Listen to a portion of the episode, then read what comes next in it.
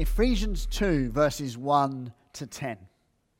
As for you, you were dead in your transgressions and sins in which you used to live when you followed the ways of this world and of the ruler of the kingdom of the air, the Spirit, who is now at work in those who are disobedient. All of us also lived among them at one time, gratifying the cravings of our flesh and following its desires and thoughts. Like the rest, we were by nature deserving of wrath. But because of his great love for us, God, who is rich in mercy, made us alive with Christ, even when we were dead in our transgressions. It is by grace you have been saved. And God raised us up with Christ and seated us with him in the heavenly realms in Christ Jesus in order that in the coming ages he might show the incomparable riches of his grace, expressed in his kindness to us in Christ Jesus.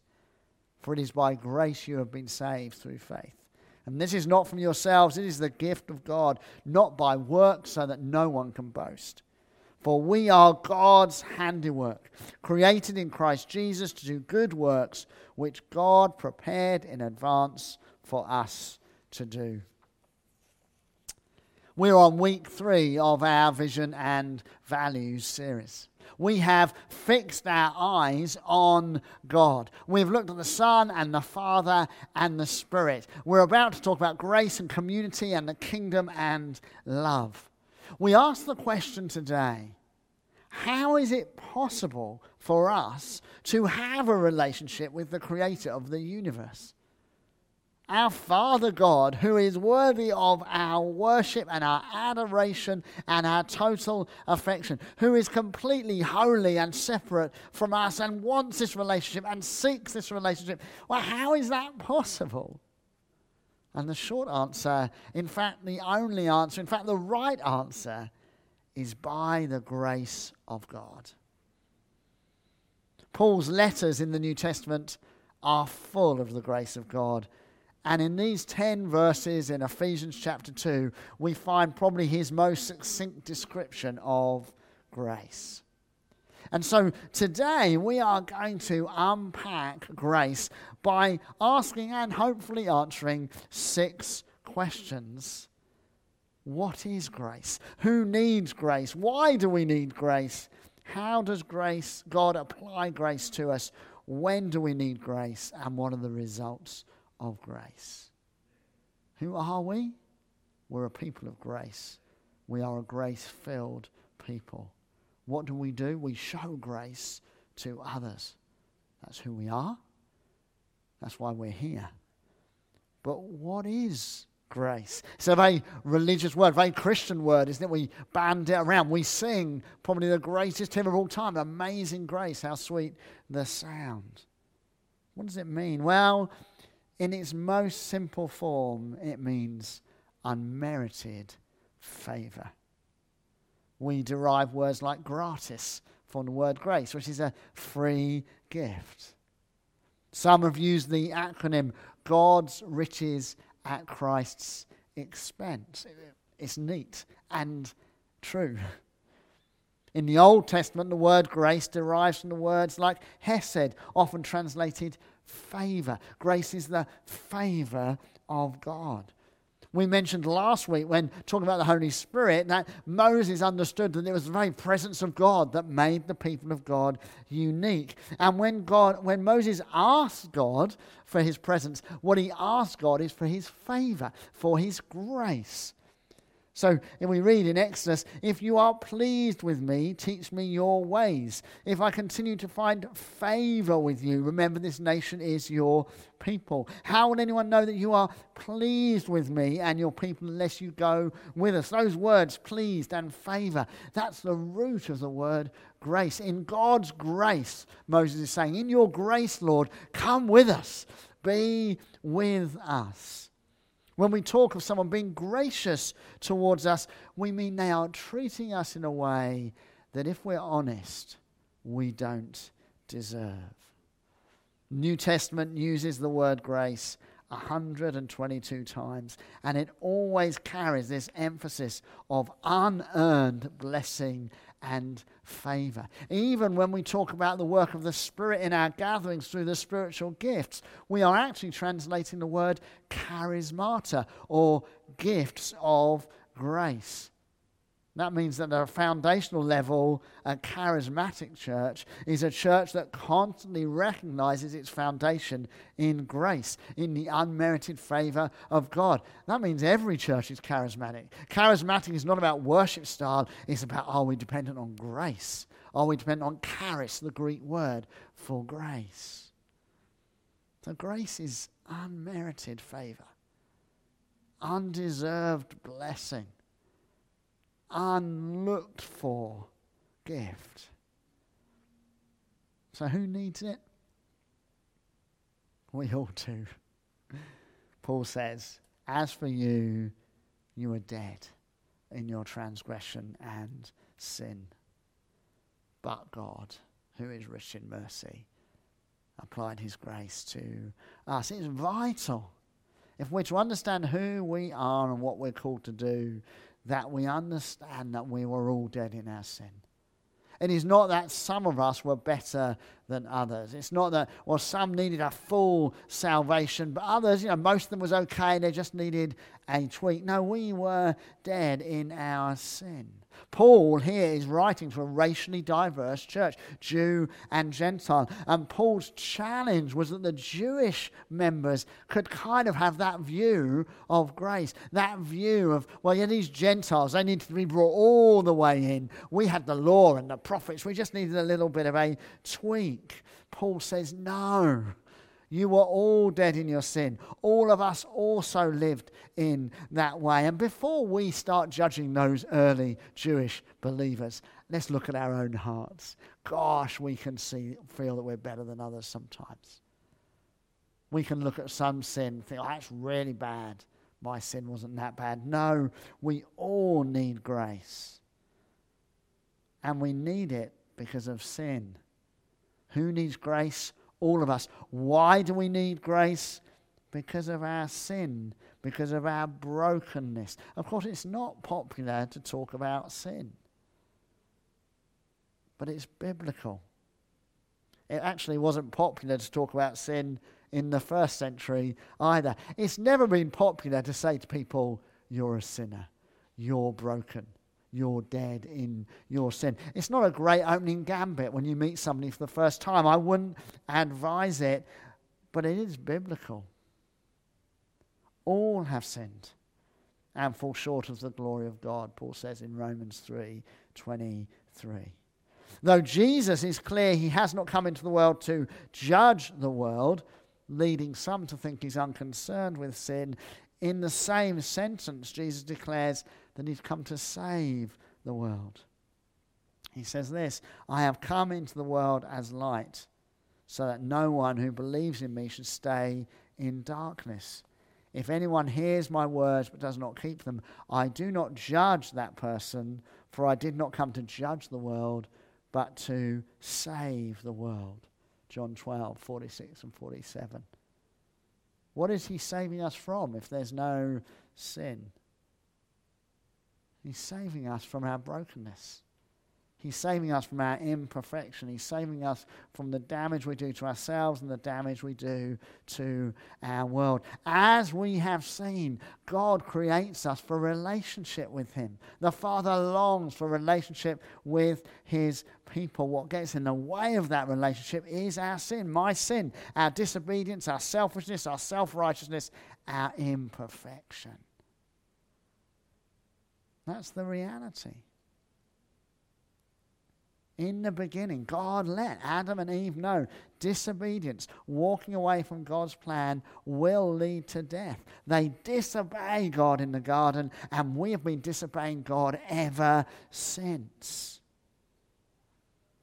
When we look at the world, We cannot sidestep the selfishness of humanity as it has impacted the state of the planet, the world's poor, and the injustice all around us. Don't think we're, we're sinners, just look at the world we live in. When we look at the scripture, it is clear in its description and in its diagnosis. And most clearly, as ever, when we look at Jesus, if there is no sin in my heart, I don't need the cross. But Jesus went to the cross. If it was just a matter of needing a bit more wisdom, then all we need is the teaching of Jesus, the lifestyle of Jesus, the guidance of Jesus. But Jesus goes to the cross because we need a Savior. We are dead in our sin. We need total resurrection. We need an act of total obedience to deal with our disobedience. Scripture is clear. Who needs grace? We all do. Why do we need it? Because we are all lost in our sin. We're all dead in our sin. Through Christ, the Father seeks us, and through his death and resurrection, he restores, reconciles, saves, resurrects us. That's why we have baptism in the way that we do. Because we die with Christ as we go into the water, and we are raised with Christ as we come out. Which tells us how we receive grace. Grace is God's unmerited favor. Who needs it? We all do. Why do we need it? Because of sin. How do we receive it? Well, the answer is always Jesus, isn't it? Through Jesus. John 1 again, out of his fullness, Christ's fullness, we have all received grace in place of grace already given. For the law was given through Moses, grace and truth come through Jesus Christ. The Father sends the Son and gives him the name that is above every name. The Son invites us to follow him and walks to the cross and through the cross for us. The Holy Spirit leads us in truth and points us back to Jesus. This is the Trinitarian operation of grace through Christ. This is what we read right at the start. But because of his great love for us, God, who is rich in mercy, made us alive with Christ even when we were dead in transgressions. It is by grace you have been saved. And God raised us up with Christ and seated us in the heavenly realms in Christ Jesus, in order that in the coming ages he might show the incomparable riches of his grace expressed to us in kindness through Christ Jesus, for it's by grace you've been saved. It's worth reading again, isn't it? It's worth reading again and again. We are saved by grace. Who are we? We are people of grace, not of works, not of religious duty, not of religious activity, not even a people of religious activity and spiritual disciplines, though they are vital for us understanding grace. They are not the means of grace. We receive grace by faith. So, when do we need grace? All the time. All the time. At every step of our relationship with God, in our discipleship, in our following, in our apprenticeship, we begin by grace and we continue with grace. We have been saved by grace. We are transformed by grace. Grace is ministered to us by the work of the Holy Spirit in us and through us. Paul tells the Galatians, You foolish Galatians, having started with the Spirit, why are you trying to make yourself holy in works? Although he talks about the Spirit, he's talking about the Spirit administering the grace of God. It is the Holy Spirit who is transforming us from one degree of glory into another. This is what Paul says in 2 Corinthians 3. Even to this day, when Moses is read, a veil covers their heart. But whenever anyone turns to the Lord, the veil is taken away. Now, the Lord is the Spirit, and where the Spirit of the Lord is, there is freedom. And we all, with unveiled faces, contemplate the Lord's glory and are being transformed into his image with ever increasing glory, which comes from the Lord who is the Spirit. When do we need grace? Well, we are saved by grace. Our identity is transformed by grace. By grace, we are seated with Christ in heavenly places. But we're also being sanctified by grace, transformed day by day into the likeness of Christ. This is the mystery of the gospel that we are once justified, we're in, we are like Jesus, but we're also being transformed. And it's grace all the way. We don't need grace at the beginning and then make it on our own. No, we need grace after grace after grace, which is why the New Testament promises us there is grace upon grace upon grace. God's faithfulness, mercy, and grace are new every morning. So, what are the results of grace? What's the so what? Well, we really want you to dig into this in your devotions this week. Well, let's unpack some of it now. Our salvation is secure because of the foundation of grace. Let's say that up front. If I'm saved by works, then I keep myself saved by works. If my relationship with God has its foundation in my faithfulness, if my security is in my ability to stay faithful and honoring and holy, I'm in trouble. I mean, forget being saved today and not saved tomorrow. I'm, I'm oscillating hour by hour depending on what's going on in my heart. But if my relationship with God has at its foundation grace, His character, His faithfulness, His gift of faith, I am secure. The first so what of grace is security in my identity, in my salvation. If I'm saved by grace, then I'm saved. Praise God. That doesn't make sin excusable, and we'll talk about that in a moment. But it means that I'm not going to step outside of the salvation, outside of my relationship, because my relationship is not based on me, it's based on God. Saved by grace secure. Oh, I can breathe. Yeah, I can read my Bible and pray and worship and serve, and they're great things. But if I have a week where I forget to do that as well as I did it last week, well, it's not my salvation that's in doubt because I'm saved by grace. The result of grace is security. But the result of grace is also holiness. Paul famously says in Romans 6. If it's about grace, should we sin more so that grace abounds? By no means, he says. Paul writes to Titus in Titus 2 that it is the grace of God that draws us into holiness and gives us power to say no to sin to say no to selfishness, to say no to disobedience, to say no to gossip and cynicism and lack of faith and greed and lust. I can say no to those things because of grace. How does grace help me do that? Well, we go back to the beginning. I'm saved by grace. I'm secure in grace. My identity is established in grace. And therefore, I don't step out of grace into sin. It's my identity and my security in God. It's the grace at work in my life which gives me the power and strength to say no to sin, to live in the good of my holiness. I have been set apart. I have been made holy. I am a saint by the work of Christ, by God's grace. And therefore, I can reside there. I can abide there. I don't step out of that place because of the grace of God in my life.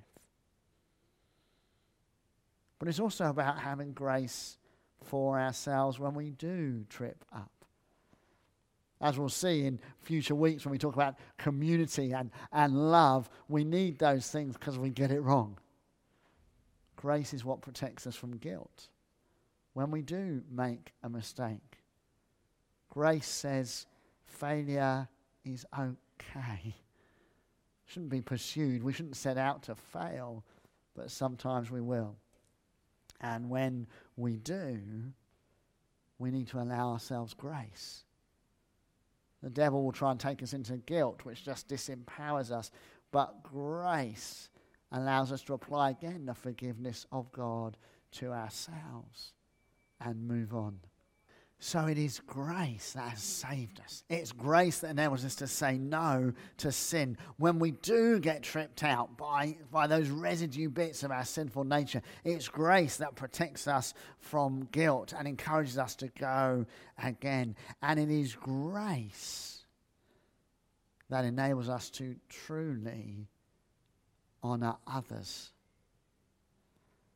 You see, grace allows us to be vulnerable. Grace allows us to be authentic. Let's rewind a little bit. Okay, so grace has saved me. Grace empowers me to say no to sin, but occasionally, because I'm still a work in progress, I make a mistake.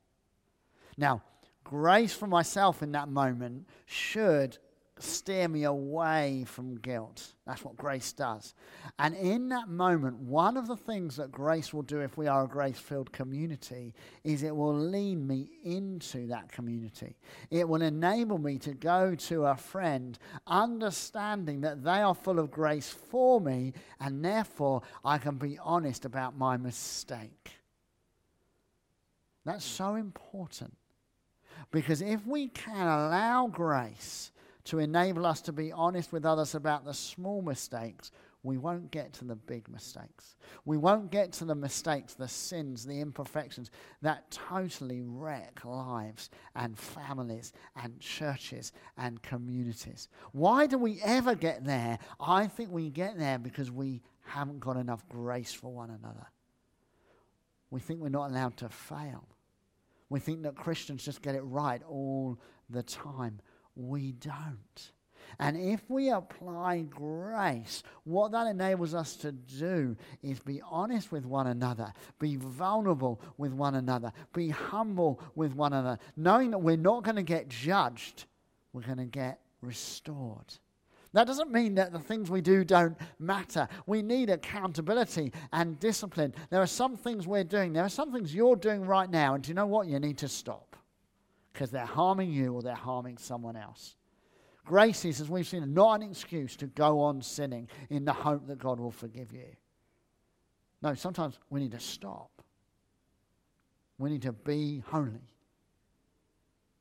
But when we get it wrong, a community shaped by grace, a community that is full of grace and seasoned with salt, as Paul tells us in Colossians. That grace filled community enables us to be authentic, to be honest, to be open, to be truly accountable. Now, all those little things that God wants to sort out in our lives. And that sort of community is transformational. Because if we can build that together, if we can know our identity is in God in salvation because we're saved by grace, if we know that grace empowers us to say no to sin, if we know that grace enables us to be honest about the times when we do trip up, which leads to authenticity and accountability and honesty and real relationship, if we can be that, then also we become incredibly welcoming.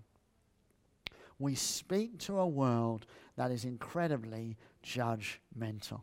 It's amazing, isn't it, that in a world where we say all truth is relative, there's more judgment of other people's truth than ever before. Jesus said, I've not come into the world to judge the world. Surely, therefore, the body of Christ, the church, should be the least judgmental community and family there is. And we are. And we can be if we grab hold of grace. Because if we understand grace for ourselves, if we understand grace for one another within the church, then suddenly we are released to be truly full of grace for those around us. We see this in Jesus. Jesus spent time with the people no one else spent time with the woman at the well, a woman tainted by her sexual sin. Zacchaeus, a man tainted by his sin to do with money and finance and injustice. Peter, a man tainted by the sin of his arrogance and his pride. Jesus grabs hold of these people Jesus sits and talks with the woman at the well. Jesus goes for tea at Zacchaeus' house. Jesus reinstates Peter even though he denied him. Why? Because Jesus was full of grace.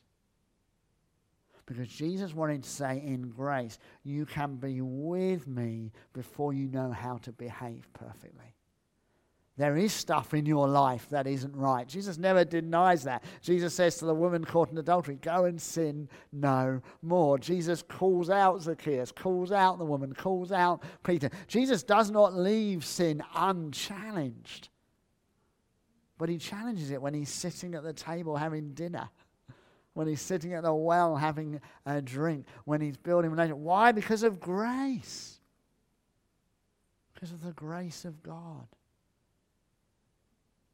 We are a grace filled people.